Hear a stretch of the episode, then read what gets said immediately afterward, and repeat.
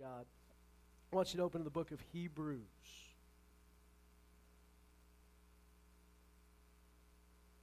We're going to open the book of Hebrews, chapter 12. I want to paint you a picture. Can we paint a picture? All right. Book of Hebrews is full of encouragement to a church that needs encouragement.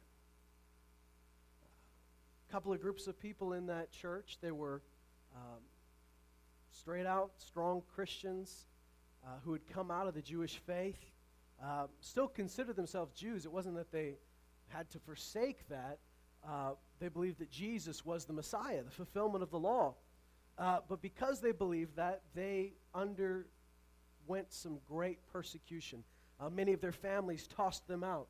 Uh, their own culture turned their back to them. That was all they had. I mean, in a Roman occupation, all you had was your own culture and your religion. Everything else had been taken. And um, so it was very difficult for them to, to say, all right, I'm turning to Jesus and have everything else stripped away. But they believed that Jesus was worth far more than anything else. The other group that we see in the book of Hebrews is a, is, is a group that, that, that want to believe or maybe uh, have been coming to some services but haven't really made the, ch- the true change, haven't made the choice to really follow Jesus. They're kind of playing both sides of the field.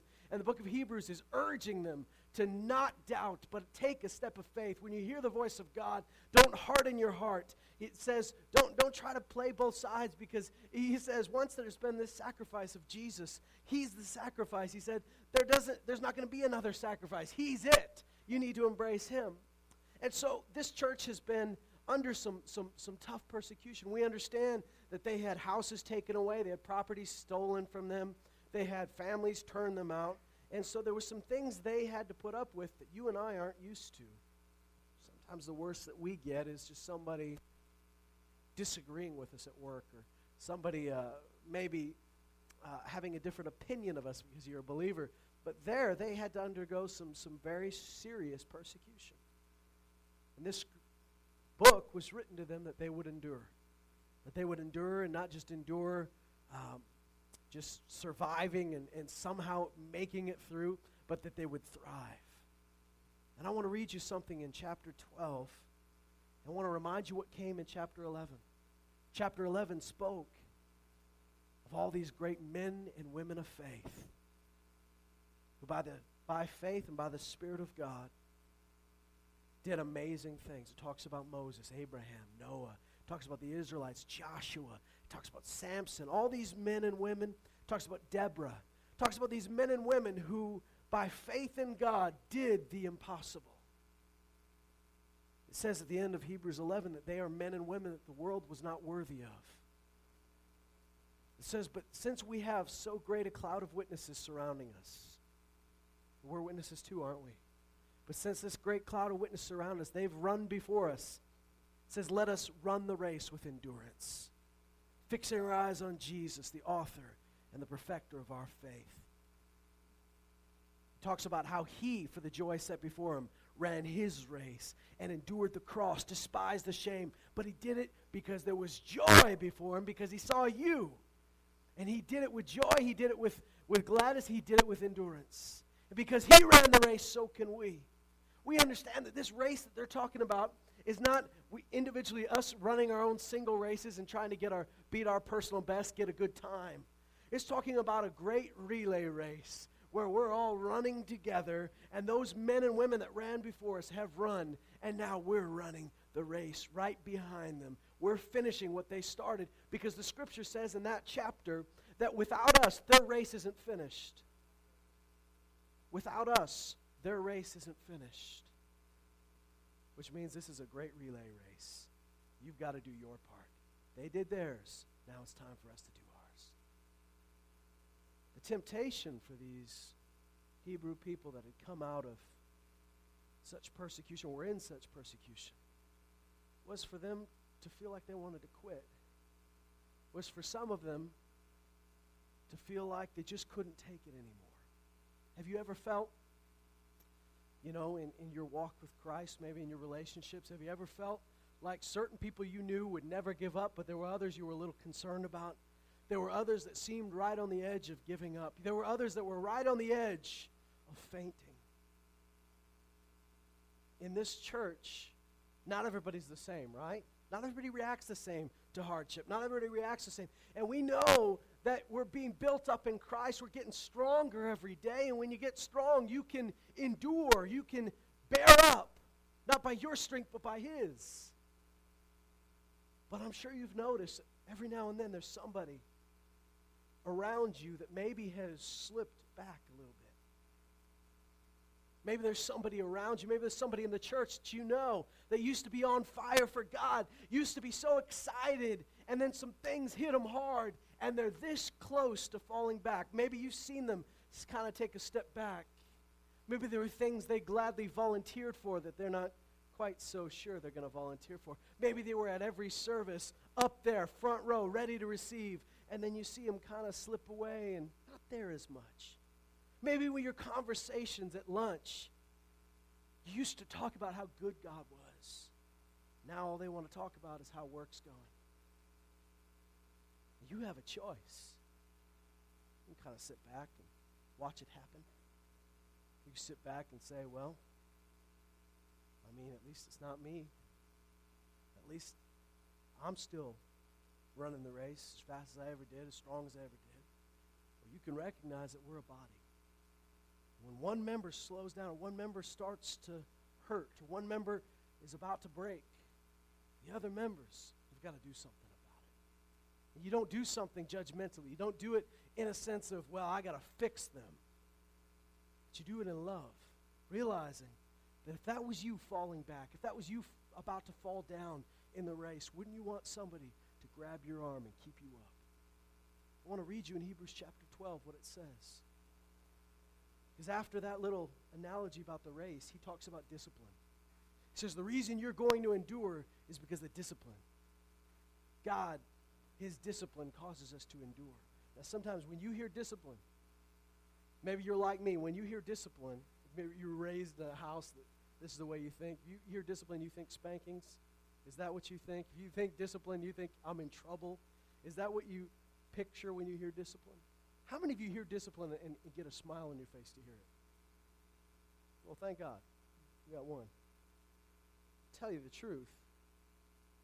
It took me a long time to hear discipline positively. I heard discipline and I thought, I'm in trouble. But do you know, discipline, what's the root word of discipline? Disciple. You want to know how he disciplines his own? Watch how Jesus treated the disciples. They were called disciples. If anybody was disciplined, it was the disciples, right? Watch how Jesus treats them. Watch how he talks to them. There are times when he corrects them. There are times when he encourages them. There are times when he teaches them. There are times when he empowers them. That's what it's like to be disciplined. And it's not always fun to be disciplined because we all like to think we're already doing it right. To have somebody come along and say, This is a better way to do it, you've got to be humble, right? But he says here it's for discipline that you endure.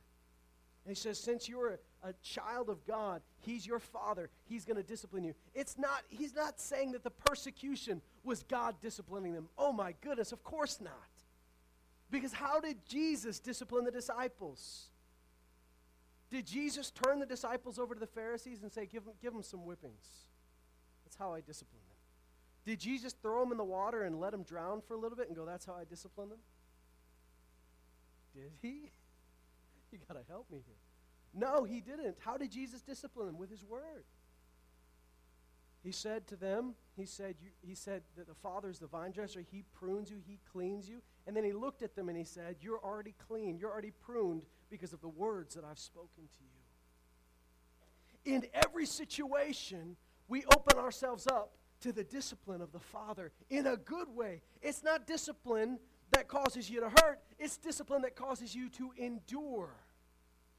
His discipline will train you, His discipline will strengthen you, His discipline will equip you. Don't be afraid of the discipline of the Lord. Don't be afraid when you're corrected. You know what? The Bible says that a wise person loves correction. Who's the last person you met that loved to be corrected? Let that be you. I'm not talking about those people that are just, you know, the grammar police that correct every little thing you ever say. I'm talking about godly correction. Talking about willing to let somebody speak into your life and say, here is the right way. You're a little bit off course, but you can fix that. Let's be humble enough to let God do that. Let's be humble enough to let God use other people. So that's the backdrop for what we're about to read. He's talking about discipline, he's talking about enduring, and you know that there are some people in the race that are about to give up because it's gotten really hard. And it says this in chapter 12, verse 12. Therefore, strengthen the hands that are weak and the knees that are feeble. We know that the scripture often uses the example of a body for us, for the body of Christ. We're not just the body of Christ by ourselves, we're the body of Christ together. He says, as we're, as we're a family, as we're a body of Christ, strengthen the knees that are weak. Sorry, the, the hands that are weak and the knees that are feeble. You ever looked around and saw somebody that started to get a little weak or a little feeble? What's been your reaction to those people? Because you can either leave them alone and just say, well, it's not my business.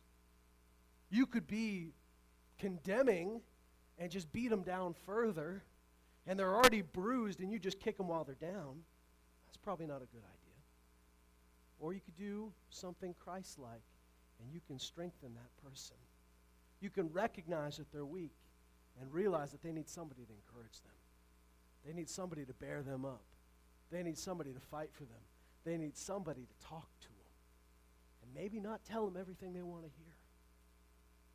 Maybe tell them what they need to hear in love. That you care about that person. Listen, I've said this before. If you can't if you don't love somebody, don't even try to correct them. Don't ever try to do it. Don't ever try to tell them what they need to do. Don't try to fix them. If you can't love them, you're not the one for the job. Because all you'll do is abuse that person. it's like when parents discipline their kids. However, you do it, I'm not telling you how to parent your kids, but however you do it, you need to do it in love. Because if you can't discipline them in love, you're disciplining them in, in anger, and that's abuse. You have to do it in love. You, I mean, if you have to have a cool down period before you decide what you're going to do with that kid who just did something really stupid, cool down. Pray in the Holy Spirit. Figure out what you're supposed to do. And don't, don't do a thing until you can do it in love. He says here, strengthen the hands that are weak and the knees that are feeble. Then he says this, and make straight paths for your feet. What's interesting is this phrase to make straight pops up quite a few quite a couple, well, a couple times at least in this verse itself. Because when he says strengthen the hands that are weak and the knees that are feeble, it literally says in the Greek, make straight. There are things that are fractured, there are things that are broken. Make straight the hands that are weak, hold them up, and the knees that are feeble. Then he says, make straight paths for your feet, so that the limb which is lame may not be put out of joint, but rather be healed. How many of you know some lame people? Anybody? Thank God Jesus heals the lame, right? Because I know some really lame people. No. We're not talking about lame like the world talks about it. I'm talking about lame. You see, there's a, there's a step here between perfectly whole. Between perfectly whole and put out of joint, there's a step called lame. Do you understand what I mean? Because he says, this person that's lame is not quite out of joint. And they can go in one of two directions. They can be healed or they can be put out of joint. They're in between those two places. And maybe you've been that person in between two places. You've been the one that felt lame. In other words, you felt like you're not walking like God called you to walk. You're not, you're not acting, you're not thinking the right way. You understand that there's something wrong But you're not quite over the edge, but, but at the same time, you're not really where you used to be. And he says, we've got to make sure that this person who is lame does not go from lame to totally out of joint.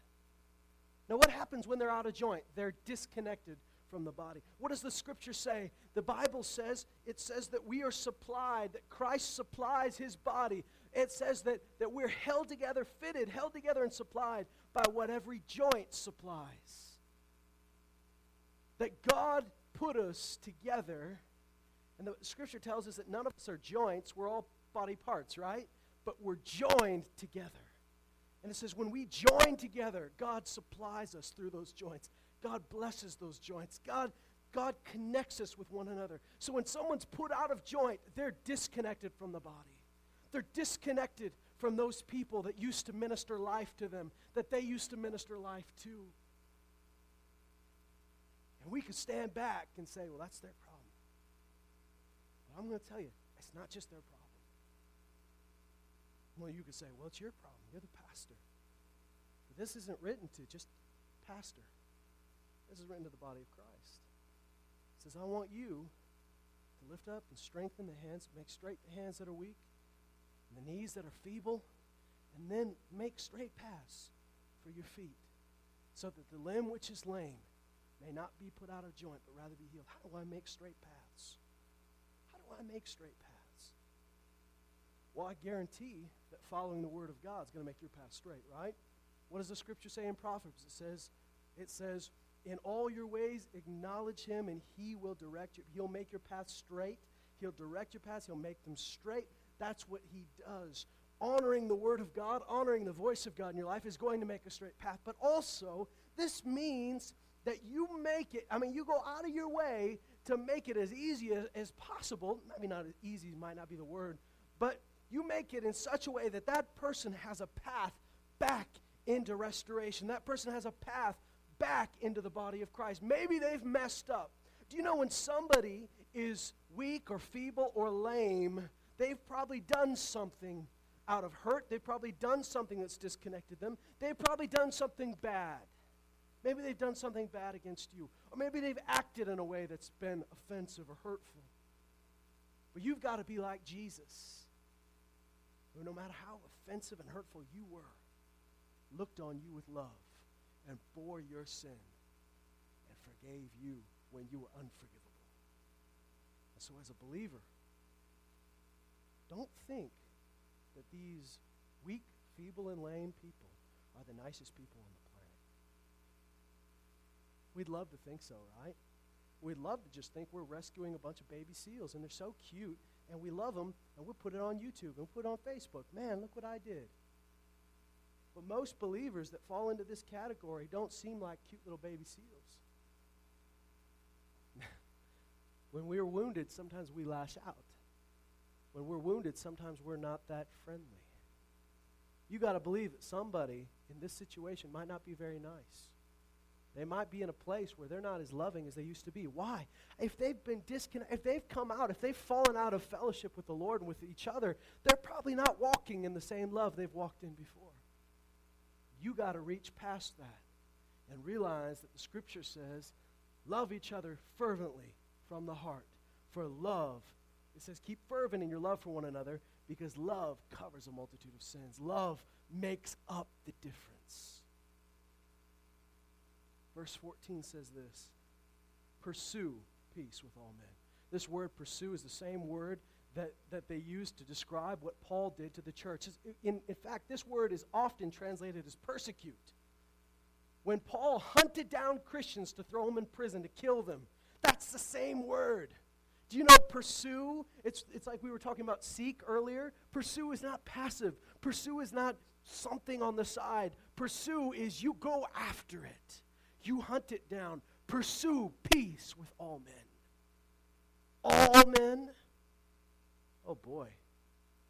You take this down on the monitors a bit, bud. All men? That's tough because I'd like to have some loopholes. I'd like to have some exceptions. I like a little footnote that says, except for this person, they're beyond peace. And the scripture does say, as far as it depends on you, be at peace with all men. Which means that sometimes you can do everything that you know to do, and still there's not peace, but it's because they just refuse to have peace. So what do we do? we pursue it, we seek it, we go after it. Pursue peace with all men and the sanctification, without which no one will see the Lord. What kind of sanctification are we talking about? Well, we know when we were saved, you, being that spirit, were sanctified. You were clean. You were made holy. But we know that that inward sanctification that happened in you is working its way to everything outside, isn't it? Because you were made holy in here, you now begin to live holy. You now begin to act righteously. You now begin to walk like Jesus. And we know we're not perfect yet, right? Do you know anybody that's perfect, never makes a mistake, never does anything wrong? I don't either.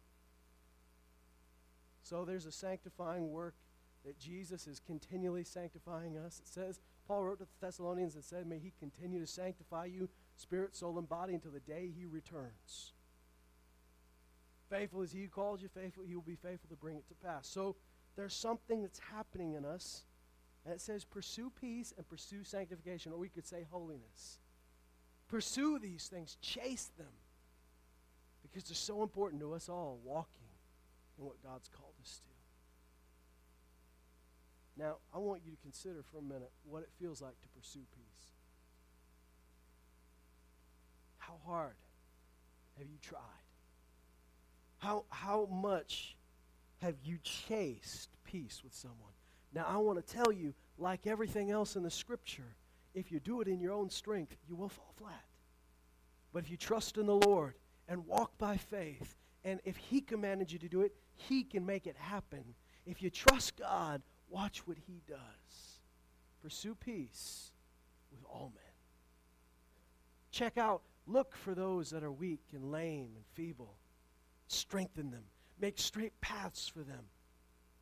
So, how would I make a straight path with Chance if Chance and I were having an issue? If Chance had done something hurtful to me, now he never would. He's a very nice guy. But if he did, and he had fallen out of fellowship, there was an issue with Chance, and, and there was a, a, a, a chance that chance could break off from the body. He was that close to being disconnected.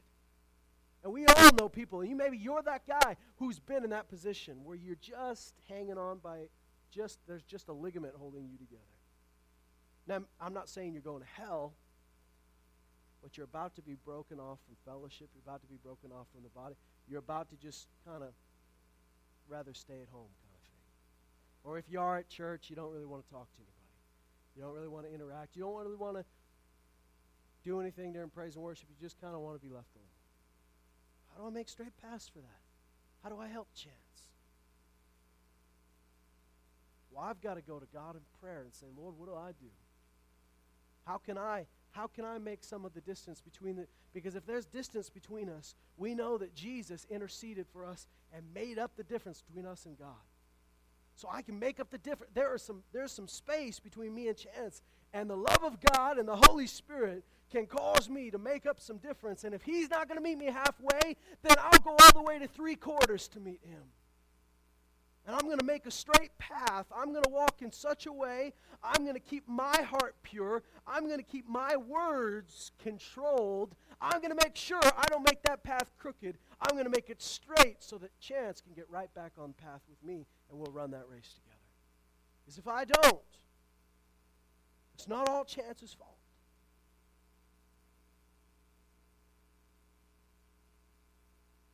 If you fall down, you fall down, you trip. And your hands do nothing. You just trip and fall face first.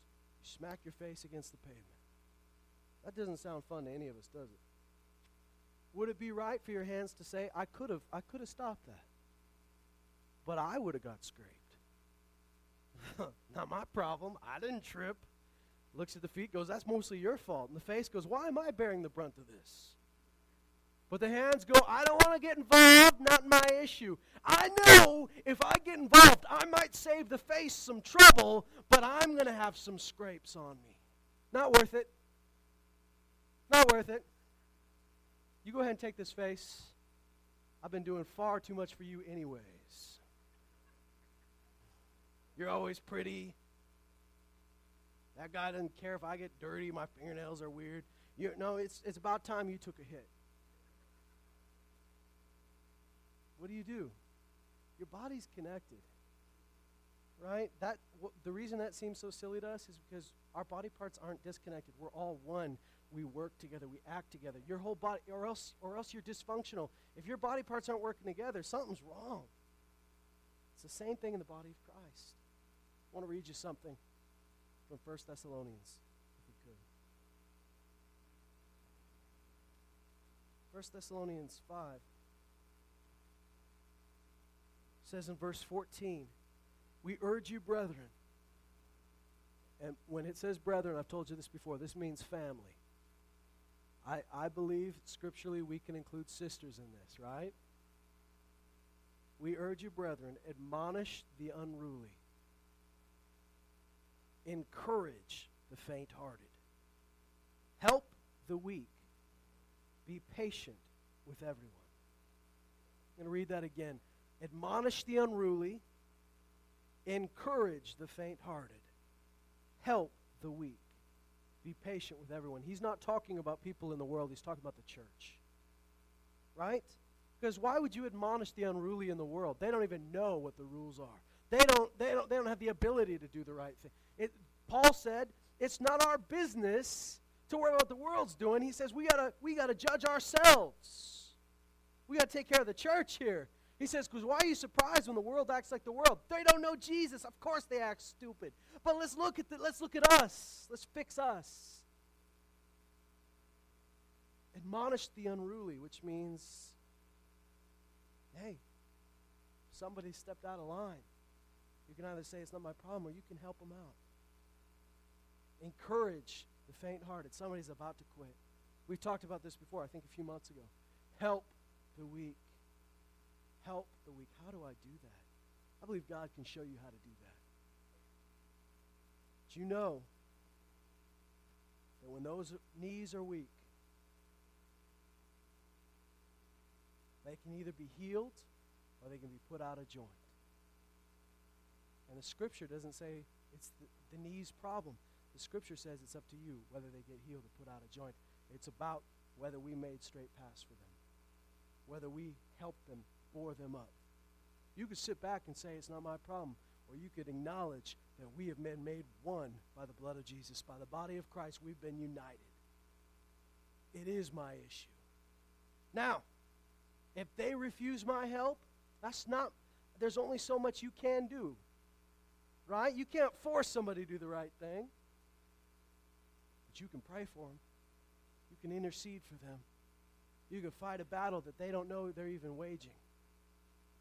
You can pray. You can stand. You can love. You can call. You can encourage. And you must, because we've been made one. Admonish the unruly, encourage the faint hearted, help the weak, be patient with everyone. It says, See that no one repays another evil for evil, but always, always seek after that which is good for one another, for all people. That word to seek is the same word we talked about before. It's also translated persecute in many places. It means to seek, to actively seek, to chase what is good for one another and for all people. The book of Romans, it says, We who are strong must bear the failings of the weak. What a thought! What a thought. Because I thought we who are strong just get to say, well, we're strong. You need to be more like us. Now, I don't know how many in this room t- this morning would say we who are strong, or whether you'd say they who are strong. Sometimes we feel so uh, falsely humble that we, we hate to admit that there's any strength in us. We don't want to be the first one to say, I'm strong. But I'm going to tell you, many of you in this room I'd consider very strong. You're very strong, you don't just sit there and flex in front of the weaklings. And say, You can be my before picture. You be my before picture, I'll be the after picture, and we'll sell a lot of books.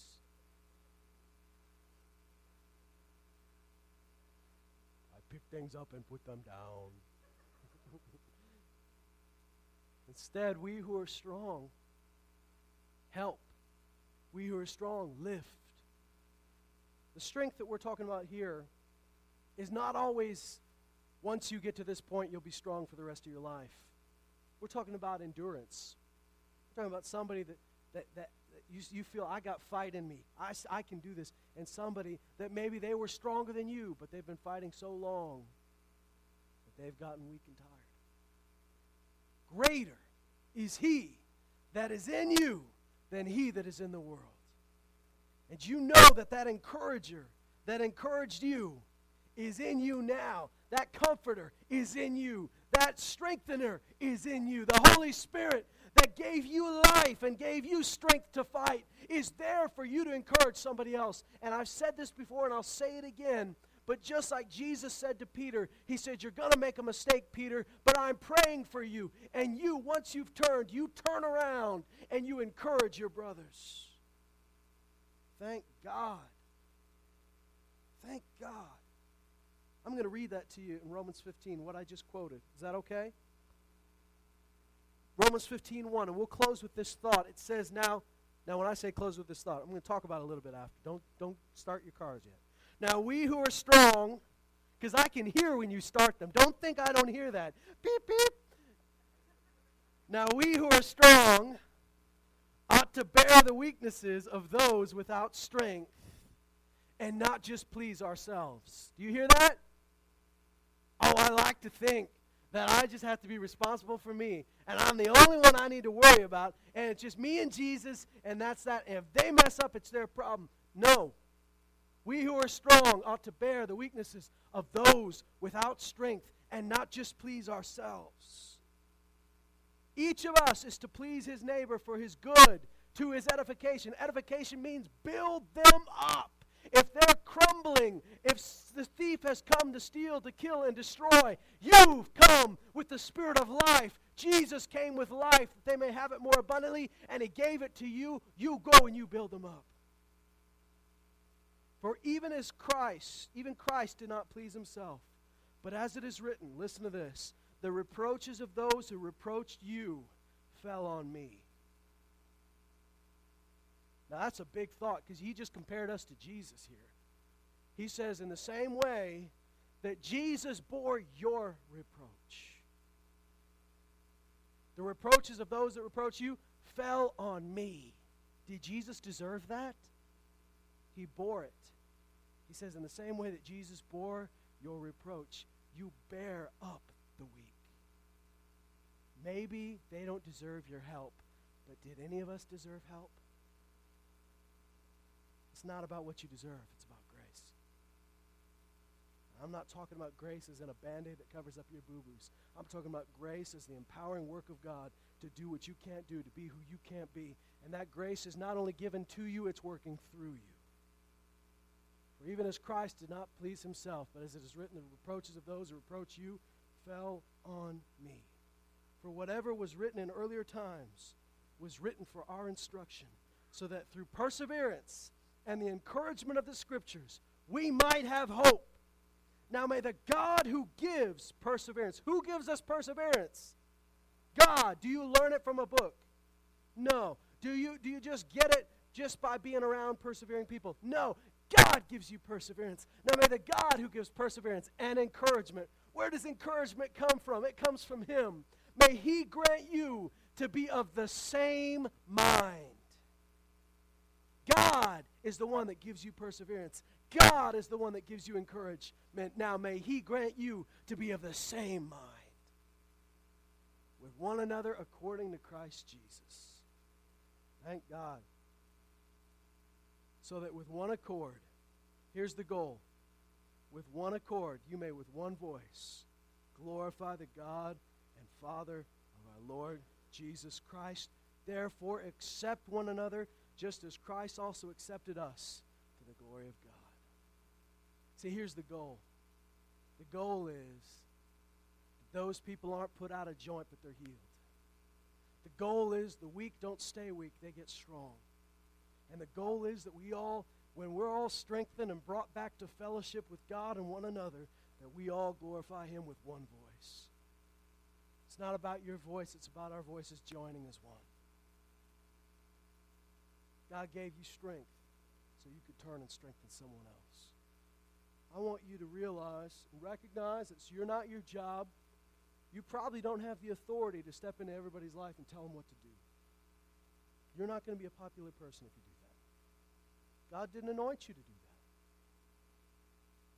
In some cases, you, you have that role in somebody's life to have some authority, but in most cases, you're not the one that's supposed to tell them everything to do. But you know what?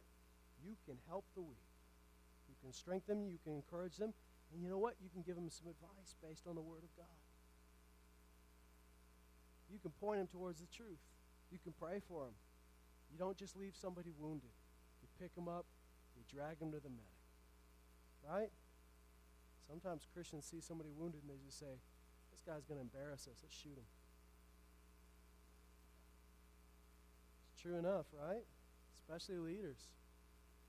Somebody messes up, we'd rather not deal with the humiliation, and embarrassment again, so we just leave them alone. We may join in in the kicking them while they're down. That's not the heart of God. The Bible talks about somebody who's been rebellious against God, and it says, Restore such a one with gentleness. Bring him to repentance. Trust that God has still got a plan for that person. There's somewhere between out of joint and healed, and you may be the difference. Jesus is the healer, isn't he? You're not the healer, but you know the healer. The healer works through you, works in you.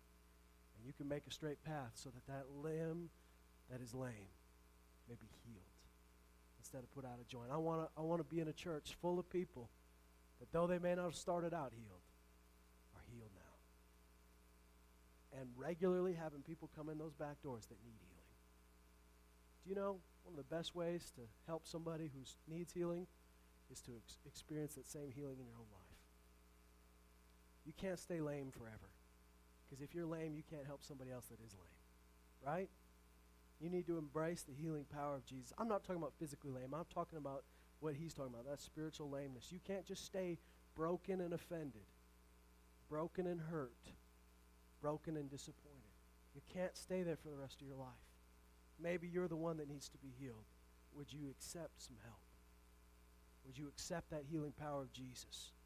Oh, I believe that by his stripes my, I was healed refers more to just than just my physical body. It does have to do with my physical body, but it has to do with so much more than that. Guys, if you I mean, I'm telling you, you're addicted. Start saying by his stripes I'm healed. He can heal you from that addiction. If you're if you've got a relationship that's broken, you know that Jesus said he's our peace. He's broken down every dividing wall. By his stripes we were healed. We were renewed. We were made whole. That's my prayer for you this morning. That not one person would fall back in the race. Falling back a little bit further behind, a little bit further, till you notice they're right near the, the sidelines. And they're almost out of it altogether. Somebody's got to turn around and pick them up and say, Come on, let's run together. Walk it off, run it off. We've got a race to run. Thank God we can't run this alone. This is not about beating your personal best. It's not about individual heat times. The race we run is meant to be ran together. We are a body. And if you say it's not my problem, I'm going to tell you that out of joint limb is going to cause you trouble someday because you need them. We need each other. We need to fight for each other. We need to love each other. Amen. I know it's a simple thought, but I want you to pray about it. Can you do that? Can you go home and not just leave this here, not just leave this this section of scripture at church for Sunday morning, and then if somebody asks you next Sunday what what'd you hear about, you forget, you can't tell them. You have to go on the internet and check it out. Can you remember and go home and pray about how this is going to apply to your own life? Because I guarantee, if you'll pray about it, you'll either find that you're in that category that needs to be healed, or you're in that category that, need, that knows somebody that does. And it's not the pastor's job to fix everybody. It's, it's God's job, but He's going to use you.